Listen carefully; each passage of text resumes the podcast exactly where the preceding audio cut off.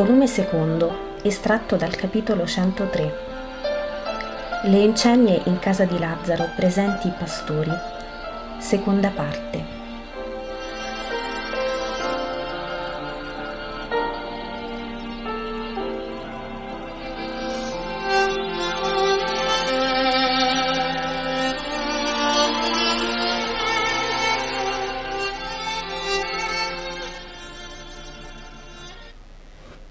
Iniziano a parlare i pastori.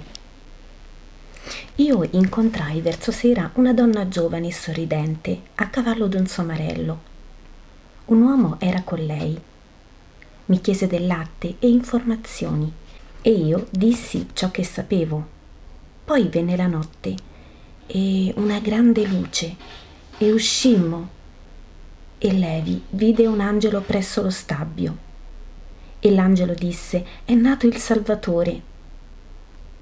Era la notte piena e pieno di stelle era il cielo, ma la luce si perdeva in quella dell'angelo e di mille e mille angeli. Elia piange ancora nel ricordare. E ci disse l'angelo, andate ad adorarlo, è in una stalla, in una greppia, fra due animali troverete un piccolo bambino avvolto in poveri panni. Oh, come sfavillava l'angelo dicendo queste parole.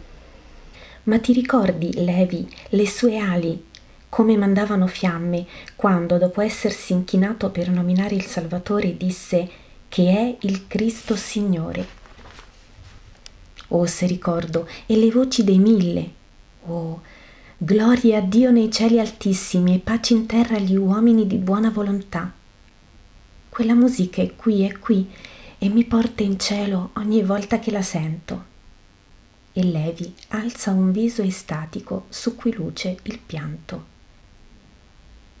E andammo, dice Isacco, carichi come bestie da soma, lieti come per nozze, e poi non seppimo più far nulla quando udimmo la tua piccola voce e quella della madre e spingemmo Levi, fanciullo, perché guardasse. Noi ci sentivamo lebrosi presso tanto candore. E Levi ascoltava e rideva piangendo e ripeteva, così con voce d'agnello, che la pecora di Elia ebbe un velato e Giuseppe venne all'apertura e ci fece entrare. Oh, come eri piccino e bello!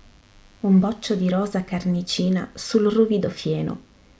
E piangevi. Poi ridesti per il tepore della pelle di pecora che ti offrimmo e per il latte che ti mungemmo, il tuo primo pasto. Oh, e poi, e poi ti baciammo. Sapevi di mandorle gelsomino e noi non potevamo più lasciarti. E non mi avete lasciato, infatti. È vero, dice Jonathan, il tuo viso restò in noi, la tua voce e il tuo sorriso. Crescevi, eri bello sempre più. Il mondo dei buoni veniva a bearsi di te e quello dei malvagi non ti vedeva. Anna, i tuoi primi passi, i tre sapienti, la stella, Oh sì, quella notte, continua Elia, che luce. Il mondo pareva ardere con mille luci, invece la sera della tua venuta la luce era fissa e di perla. Ora era la danza degli astri, allora l'adorazione degli astri.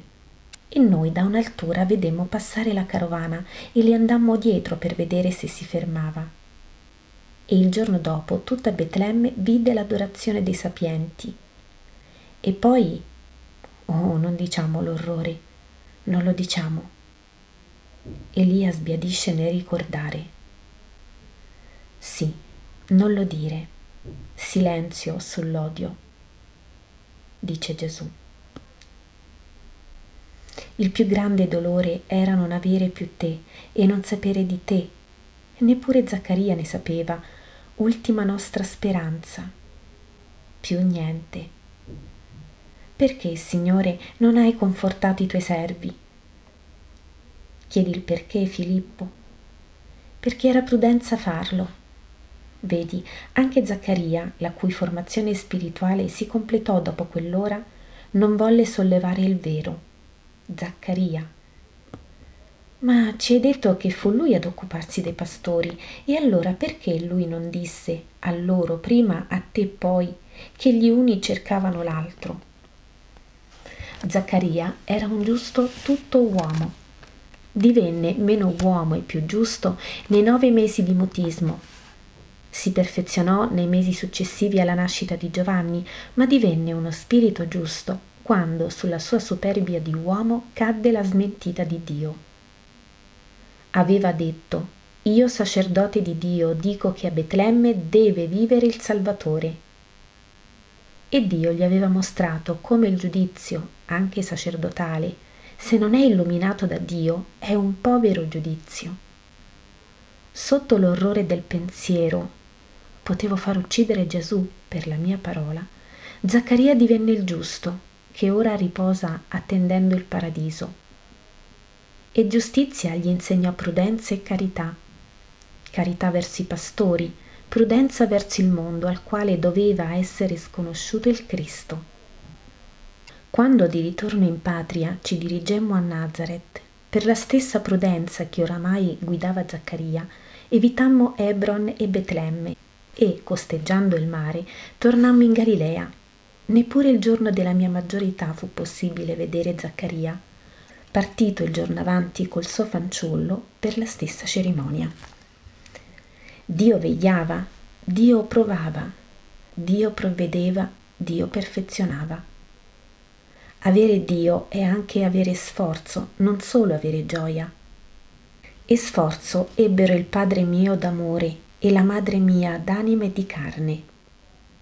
Anche il lecito fu vietato perché il mistero fasciasse d'ombra il Messia fanciullo.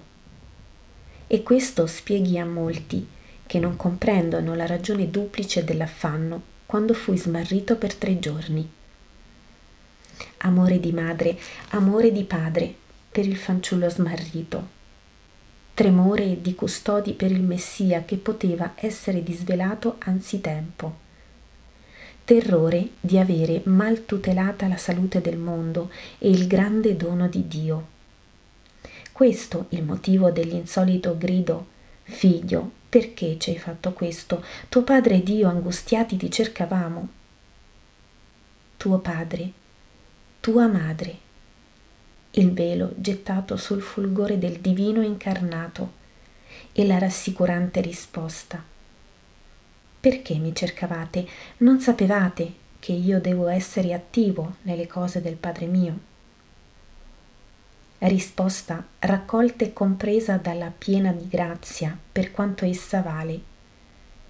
Ossia, non abbiate tema, piccolo sono, un fanciullo, ma se cresco secondo umanità in statura, sapienza e grazia agli occhi degli uomini, io sono il perfetto, in quanto sono il figlio del Padre e perciò so regolarmi con perfezione, servendo il Padre col farne splendere la luce, servendo Dio col conservargli il Salvatore.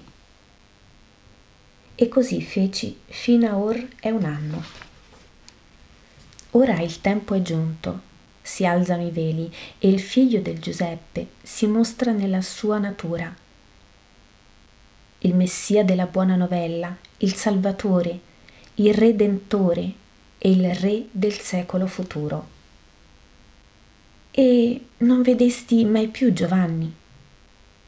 Solo al Giordano, Giovanni mio, quando volli il battesimo. Sicché tu non sapevi che Zaccaria aveva fatto del bene a questi. Ti ho detto, dopo il bagno del sangue innocente, i giusti divennero santi, gli uomini divennero giusti. Soli i demoni rimasero quali che erano. Zaccaria imparò a santificarsi con l'umiltà, la carità, la prudenza, il silenzio. Io voglio ricordare tutto questo, ma lo potrò, dice Pietro. Sta buono, Simone. Domani mi faccio ripetere dai pastori. Con pace. Nel frutteto. Uno, due, tre volte se occorre. io ho buona memoria, esercitata al mio banco, e ricorderò per tutti. Quando vorrai ti potrò ripetere tutto. Non tenevo neppure le note a Cafarnao, eppure... Oh, non ti sbagliavi di una di dramma. Me lo ricordo, ebbene. Te lo perdono il passato, ma proprio di cuore, se ti ricordi questo racconto, e se me lo dici sovente. Voglio mi entri in cuore come in questi, come lo ebbe Giona, o morire dicendo il suo nome. Gesù guarda Pietro e sorride. Poi si alza e lo bacia sul capo brizzolato. Perché, maestro, questo tuo bacio? Perché fosti profeta. Tu morrai dicendo il mio nome. Ho baciato lo spirito che parlava in te. Poi Gesù intona forte un salmo e tutti in piedi fanno eco. Alzatevi e benedite il Signore vostro Dio di eternità in eternità. Sia benedetto il suo nome sublime e glorioso, con ogni lode e benedizione. Tu solo sei il Signore. Tu hai fatto il cielo e il cielo dei cieli e tutto il loro esercito, la terra e tutto quello che contiene. E, cantando questo salmo, tutto a termine.